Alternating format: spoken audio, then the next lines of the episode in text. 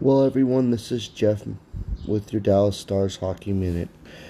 I'm going to do quite a bit of these uh, Dallas Stars podcasts throughout the next 15 games, considering we're close to the end of the playoffs. We'll be talking about, you know, our ability to score, where we're going to end up in the seeding, who we're going to end up playing at the end of the playoffs. Are we good enough to win the Stanley Cup? There'll be a lot of wonderful topics as we go along through this journey together. And for those that maybe not watch a lot of hockey in their life, maybe we can get you interested and excited in this wonderful sport that I think is the best sport in the world.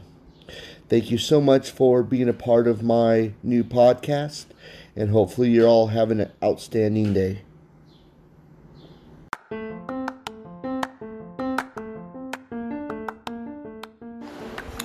Hello, hockey fans. This is Jeff with the Dallas Stars Hockey Minute Playoff Edition. Well, tonight the Islanders closed out the Boston Bruins.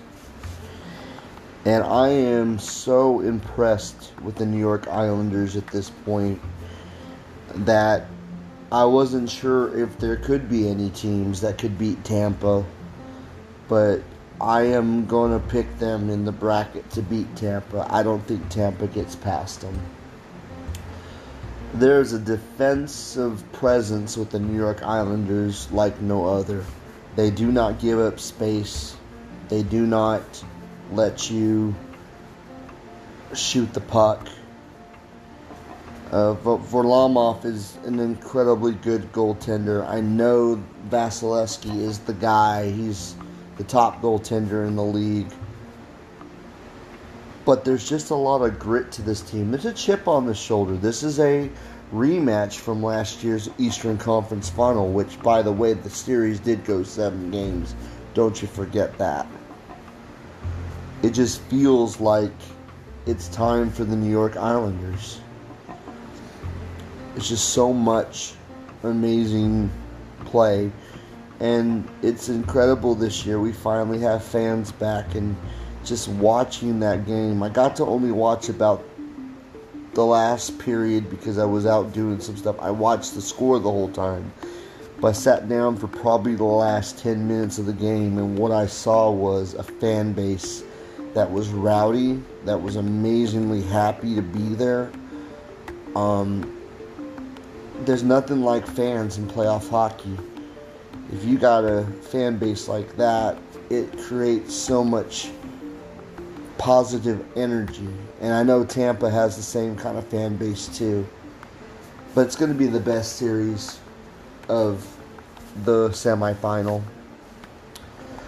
And on the other hand, we're in to game six now of the Colorado Vegas series tomorrow night this series was such a tricky series for me because I had one one bracket I really believe Colorado could win.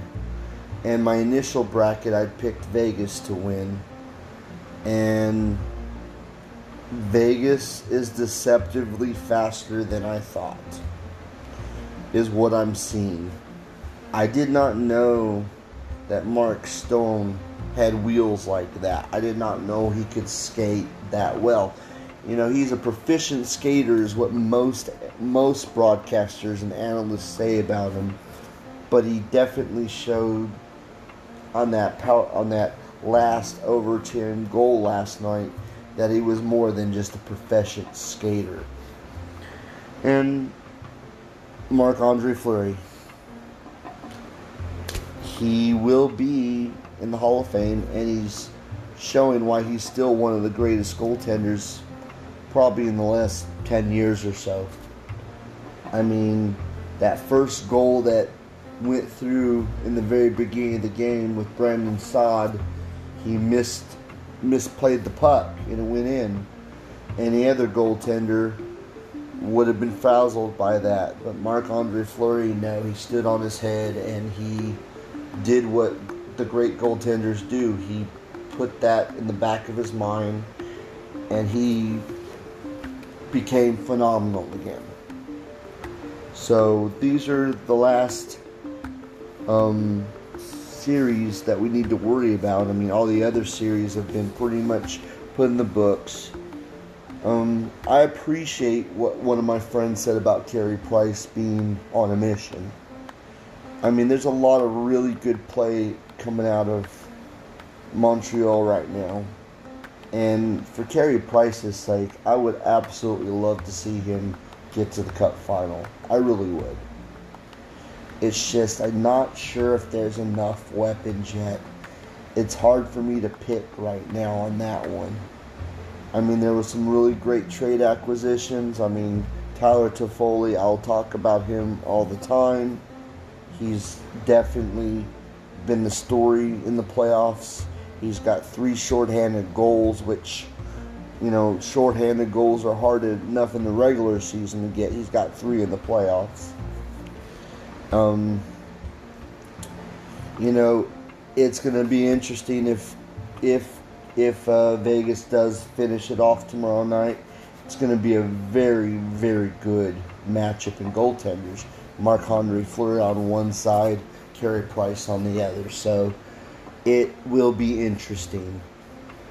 Uh, however, it's fun to watch sports when players like a Carey Price is on a mission. People feed off a guy that is giving it, giving them their all too. So if if that happens, it's possible. But I still think that they're not quite there yet. They got some good players. Um, I'm still not 100% sure how I feel about the Canadiens yet.